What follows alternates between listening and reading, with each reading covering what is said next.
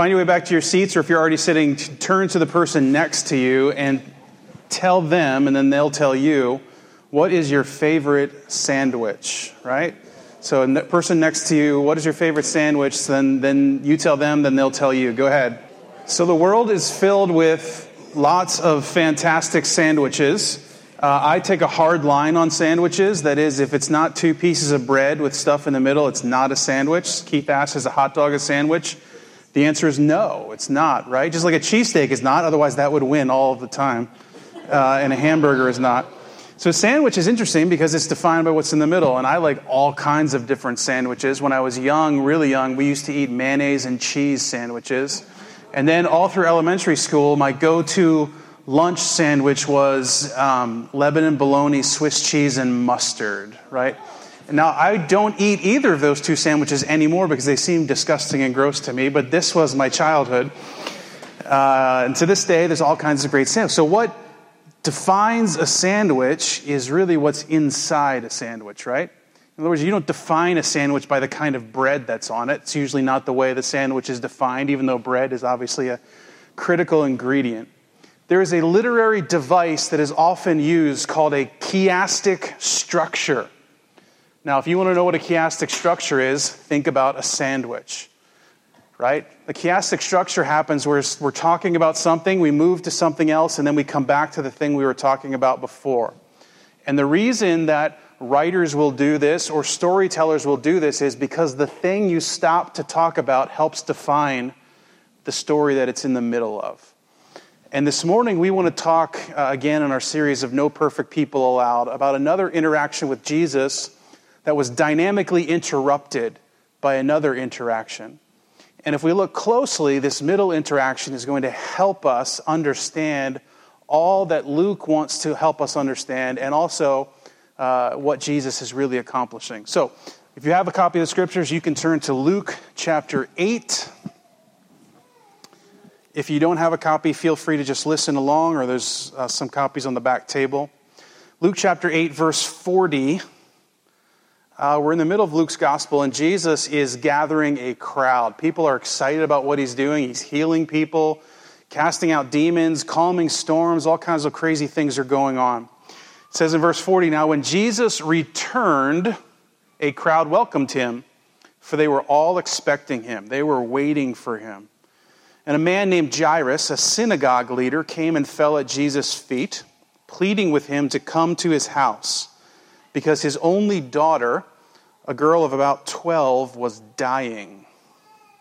As Jesus was on his way, the crowds almost crushed him.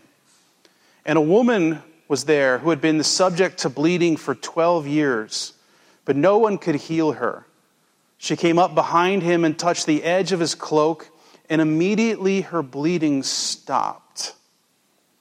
Who touched me? Jesus asked. And when everyone denied it, Peter said, Master, the people are crowding around you and pressing against you. You're being touched by a lot of people, is what he wants, wants Jesus to know.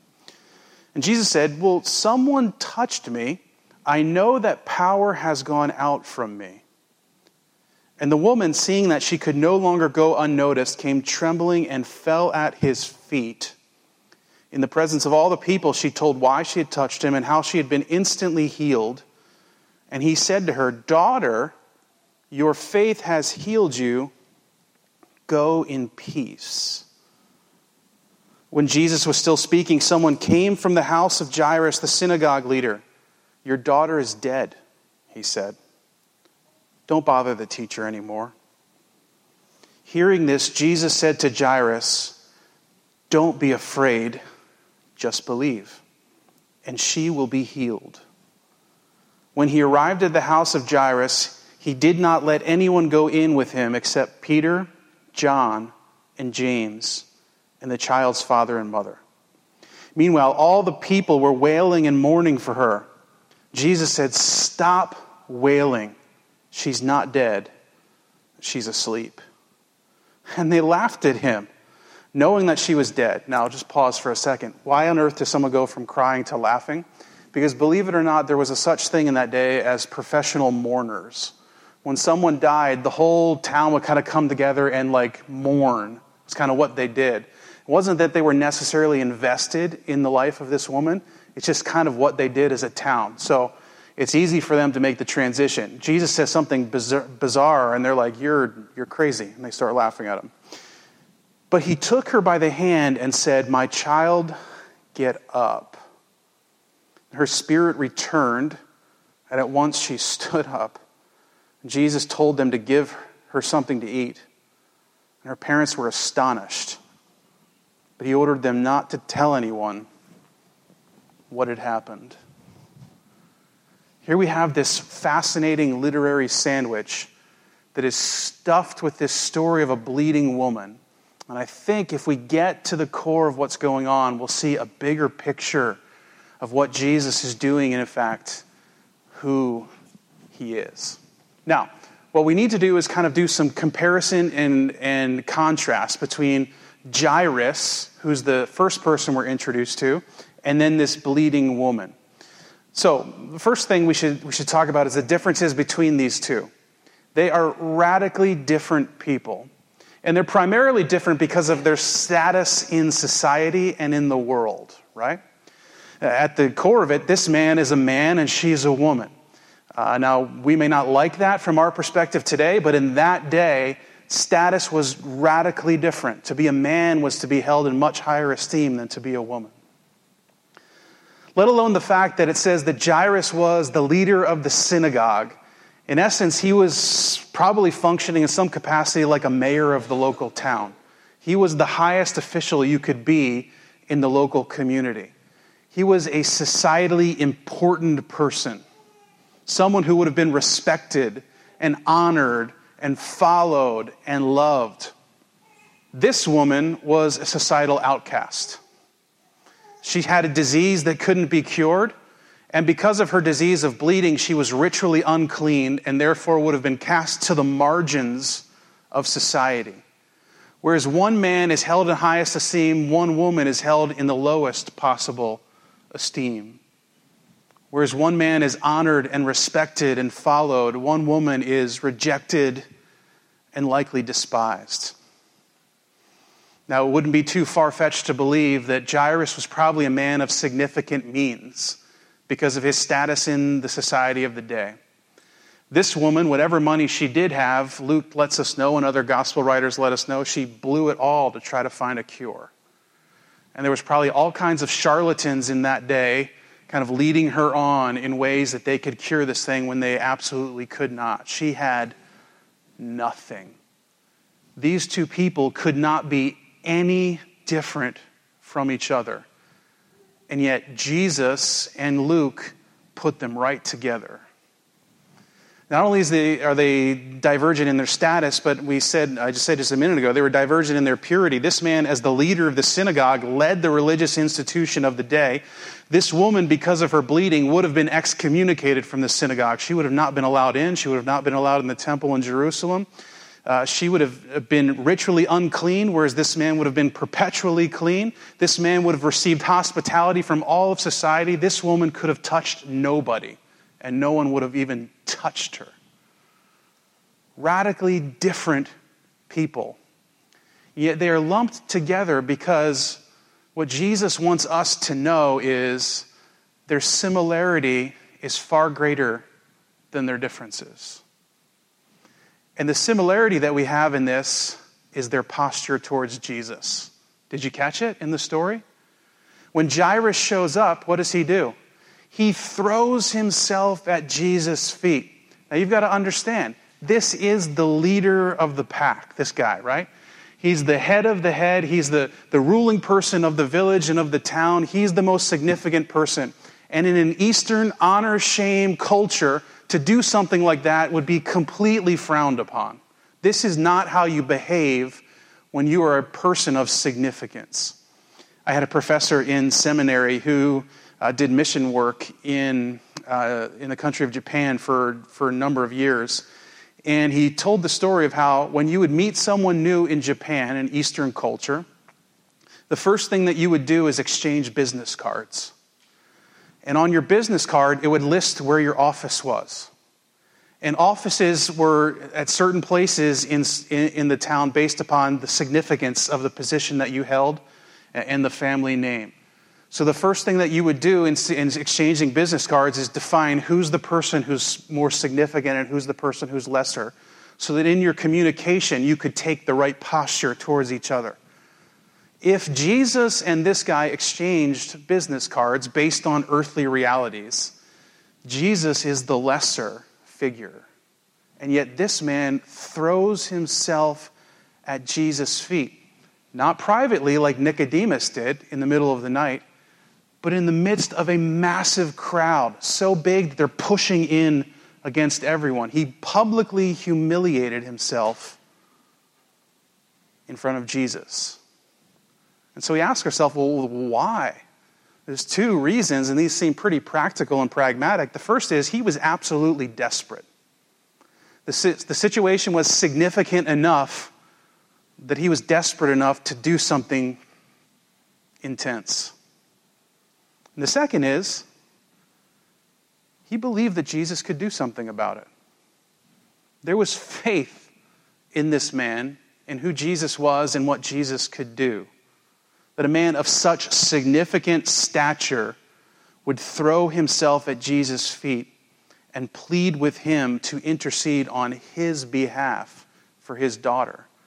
Every other interaction in this man's life likely happened the other way, where townspeople were coming to him, pleading with him that the synagogue and the religious structure would intercede on the behalf of their needs. And here this man takes a posture that is significant because it's the exact same posture that this woman takes. Now, we're told in the story that the woman secretly sneaks in to simply touch the edge of Jesus' garment. And this is bizarre. We'll talk about this in a minute. Why on earth would she secretly sneak in? Well, there's a couple things going on, I think, here. The first is she's incredibly embarrassed, right? To her, her, her physical ailment is not only a physical disease, it's also a tarnish on her image to the world. She's not looking to promote herself. She's looking, in essence, to be in and out, right? And she goes after Jesus in this intense way. The other thing is, she is not allowed to touch anyone lest she makes them ritually unclean. And so she, in, in essence, is trying to get to Jesus without, trying, without forcing Jesus to make a purity decision on her behalf. She's humbling herself before him. And of course, when Jesus calls her out, the first thing we read about it is she throws herself at Jesus' feet. It's the exact same posture. You see it? Fascinating enough. For both Jairus and for this woman, they will do anything they must to get to Jesus. Right? It's almost like remember the old video game Frogger, where you got to make it across the street, right? You're dodging uh, oncoming things every which way. And, right, this, they'll do whatever they have to, whatever weaving maze they have to, to get to where they're after. And so Jairus publicly humiliates himself. And this woman does this bizarre thing by going for the edge of Jesus' garment. The word touch there is actually a stronger word. It's like the word gripped or, or or kind of held tightly onto. It's the same word used of Mary Magdalene when she realized who Jesus was after the resurrection. And it says she clung to him. So this is not just a simply a, a, a quick touch and run. This is like a, an intense moment of faith. And this woman isn't doing something as obscure as you may think. In Numbers chapter 15, it is ordered for Jewish men to have tassels tied to the edge of their garments. Now, this is a Jewish prayer shawl. And this could be used, but oftentimes, what would more often happen is that these tassels that you see on the edge here would be tied onto the edge of their garment. And everything was symbolic. In the same way as circumcision was symbolic of being, uh, of belonging to God, so having these tassels tied to the edge of their garments spoke of belonging to God. And all of these tassels would have five knots on them. You can kind of see it here. It's for the five books of the Torah, saying, and they, and they would take their fingers and they would wrap them around these sometimes when they prayed and hold tight, the, the tight grip saying that they would never leave the instruction of God. And the tassels were ultimately to be tied onto the corners of the garments. The Hebrew word for corner is kanaf. It's also the Hebrew word for wings, because the corners of the garment were almost like wings of birds. And I can do a, a display here for you if it works. In the prayer shawl, what would often happen as they would wrap their fingers around the, the tzitzit, that's what the tassels were called in Hebrew, is they would take them and they would put them up over their head and they would go like this. This was what they called their prayer closet. Ever heard that word before? But look what happens when you hold it out. What does it look like? It's wings, right? Wings and corners, kanaf. And there's this strange verse in uh, Malachi that says, When the Sun of Righteousness comes, he will have healing in his kanaf. What is this woman doing? That verse had taken on all kinds of meaning in the first century world of Jesus. That when the Messiah came, even the corners of his garments would provide the healing that the people so desperately needed.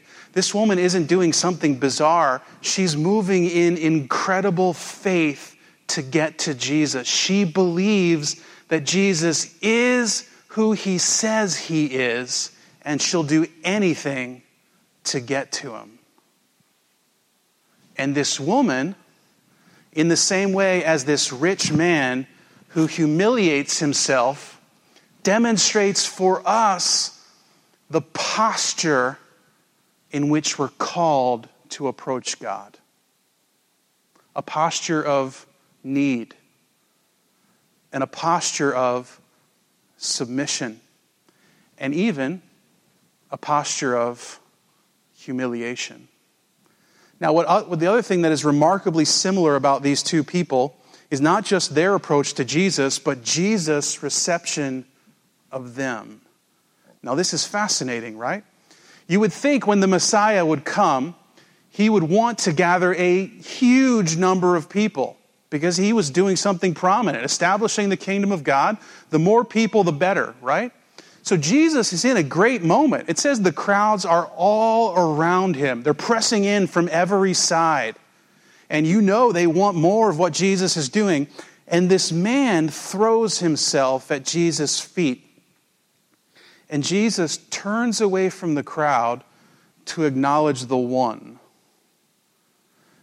And responding to the man's need, he follows him all the way to his house to meet the needs of his daughter. Basically, setting aside any public influence or public ministry that would have been present to him at the moment. Listen, anyone that does any, thinking, any logical thinking about trying to create a movement says you stick with the crowd and forget the, the needy one on the side, right? And yet, Jesus, understanding that what he's doing is something radically different than creating a movement, but rather demonstrating in its fullness the healing that God is bringing, says, the one is better than the crowd. You see it? And then he's interrupted. This is even more fascinating, right? Because now, this really important synagogue person, who this could be meaningful for Jesus' ministry, if, if he does heal this 12 year old of this synagogue, she's a popular person. He's a popular person the, the whole village, this could be meaningful for the forward movement of the kingdom. And here comes this outcast, this ritually unclean person. And Jesus stops in the middle of going after Jairus to focus on this woman. You see where we're getting to the center of exactly what is in the heart of Jesus? He says Jairus' daughter can wait, not simply because he's being irresponsible, but because he knows already what he's going to do for Jairus. And he says, This woman is just as important as this significant man. So important that it's not just about healing her. She could have went in, touched it, been healed and been gone. She'd have been just fine with that. Jesus says, wait a minute. This is a weird part of the verse if you ever stop and write. Wait a minute. Who touched me? Now, have you ever been uh, in a very crowded place before? Right? You ever been like on the boardwalk on a Friday night in the middle of summer?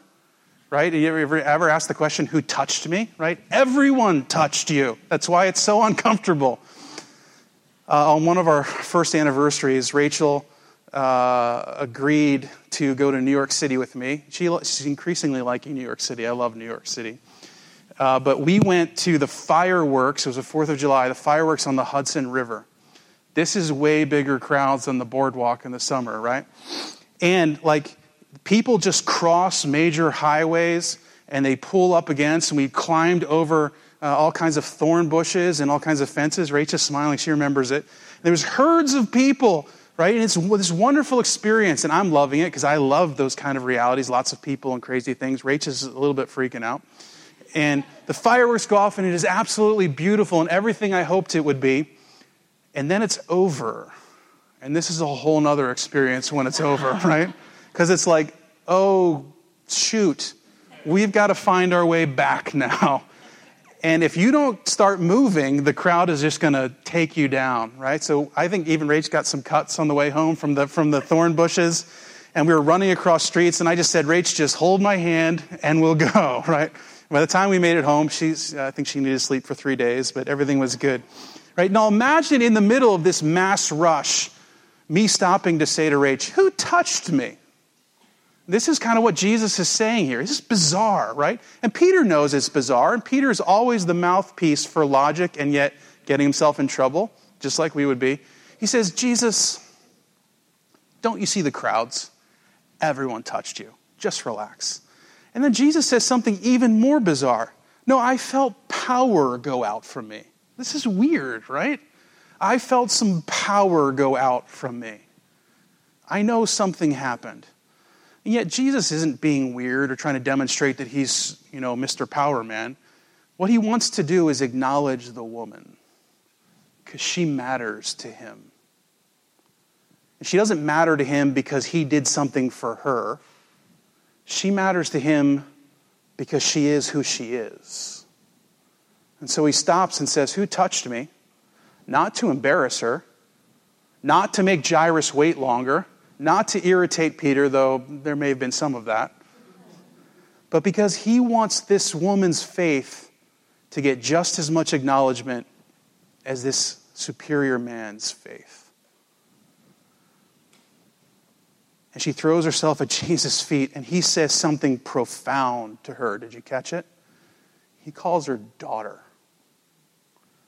Nowhere else in all of the New Testament does Jesus anywhere call someone daughter, except right here. This woman. He says to her, You weren't just healed, you and me, we're family. We belong together. I know who you are.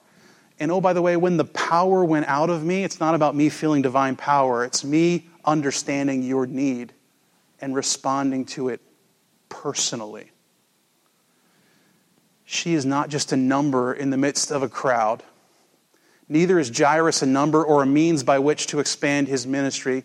Both of them are people exceptionally dear to the heart of Jesus who Jesus wants them to know just how valuable they are to him. And so he stops and he says, Who touched me? And as she identified herself, he gave her a new name daughter. And then he says something else just incredibly profound. He doesn't say, Yes, you were healed. She said that, and that's fine. He says to her, Go in peace. Peace is the Hebrew word shalom. It does not mean don't have any more conflict. The Hebrew word shalom means when everything is as it's supposed to be in the world. Shalom is the Garden of Eden reality of the Bible. And Jesus wants this woman to know not simply that her bleeding condition has been rectified, but that she has been societally and socially restored and received fully into the family of God. This woman, ritually unclean, had absolutely nothing to offer the great new ministry of Jesus. And yet Jesus stops dead in the middle of, anything, of everything, gives her a name he doesn't give anyone else, and welcomes her right into the family of God. Amazing. Did you notice that Jairus' daughter was how old? Anyone remember? She's 12, right? Anyone notice how long this woman had been bleeding for? 12 years. This is not coincidence, right? The number 12 is significant in Scripture because it represents always the people of God. The 12 tribes of Israel are replaced by the 12 apostles. And what Jesus is saying is the full healing and, rec- and, and restitution and recalling of the people of God is underway in the ministry of Jesus. And oh, by the way, it's not just available to the tribal leaders, but also to the societal outcasts. Not just to significant men, but to women. Not just to free people, but to slaves. Not, not, not just to Jewish people, but to Gentiles, but to everyone who would cast themselves at the feet of Jesus.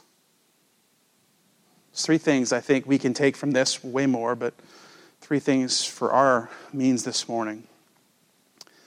The first is Jesus is completely interruptible. Did you catch that? Like, Jesus is completely interruptible. There's, I, I like to think that I'm a pretty interruptible person. There are several scenarios in which I am not an interruptible person, right? Most of them revolve around the early morning hours. Some of them revolve around Sunday afternoon football games.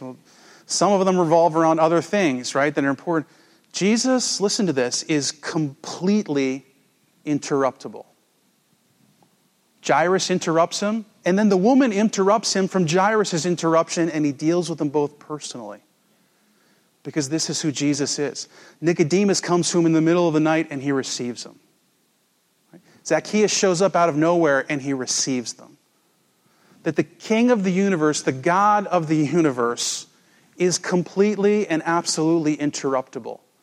That there is nothing going on that is too much for what you perceive to be your small interruption. In fact, he welcomes it. He knows it, and he intends to respond to it personally. That Jesus, in responding to our needs, sometimes like we hoped he would, and other times, even though for our best interests, like we hoped he wouldn't, always does it in a profoundly personally and caring way. That when Jesus responds to your needs, it's not just like power zapping out from heaven, but it's like Jesus turning to the Father and saying, Who touched me?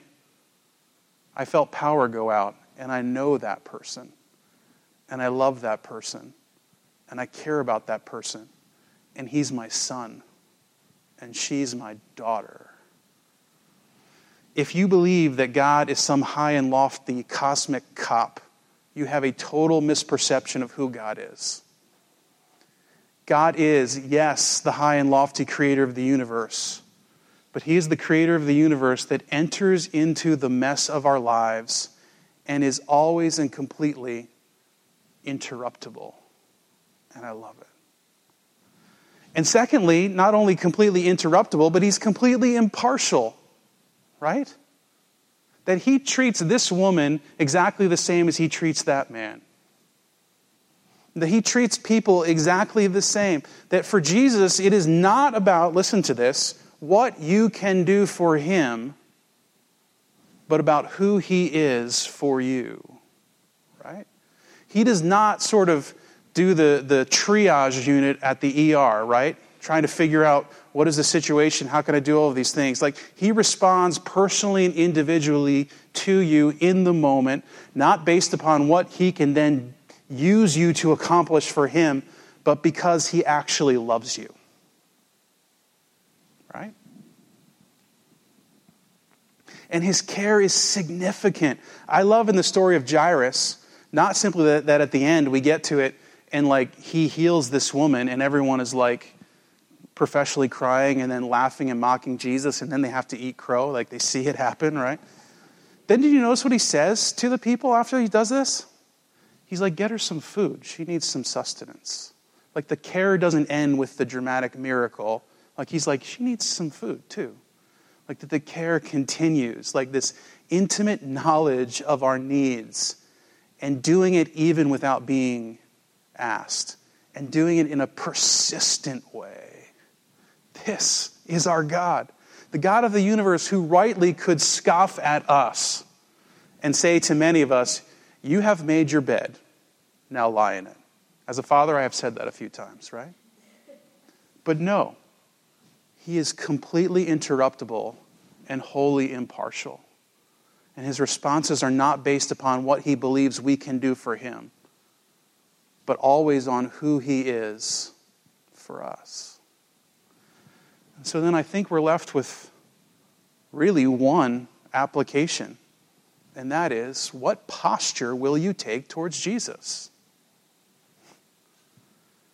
Many of us are functioning in the posture of, He'll work for me if I work for Him, right?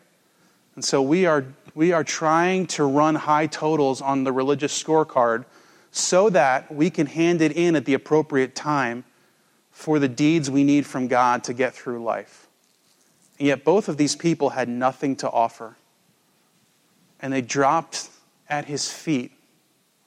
Because something dynamic, I think, happened for them they began to understand the true reality of their status. But their status was not about the life that they had achieved, not about the religious points that they had accumulated or the worldly, lifely points that they had accumulated, but about who they are in relation to who God is. And in the midst of their need, they threw themselves at Jesus. For many of us who have been in church for a long time, it is easy to just breeze right by what I've just said. I need to stop and go back. Because many of us subconsciously are building up religious capital. And we want to be able to cash it in when we think we need it from God the posture of the woman is the key to the story. Jesus doesn't heal Jairus' daughter because he's done a lot of good work for Jesus.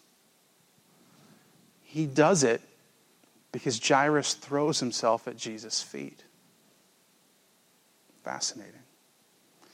And then, if anyone in this room is anything like me, and the thought of being undignified or embarrassed is about the worst feeling you could ever imagine, right?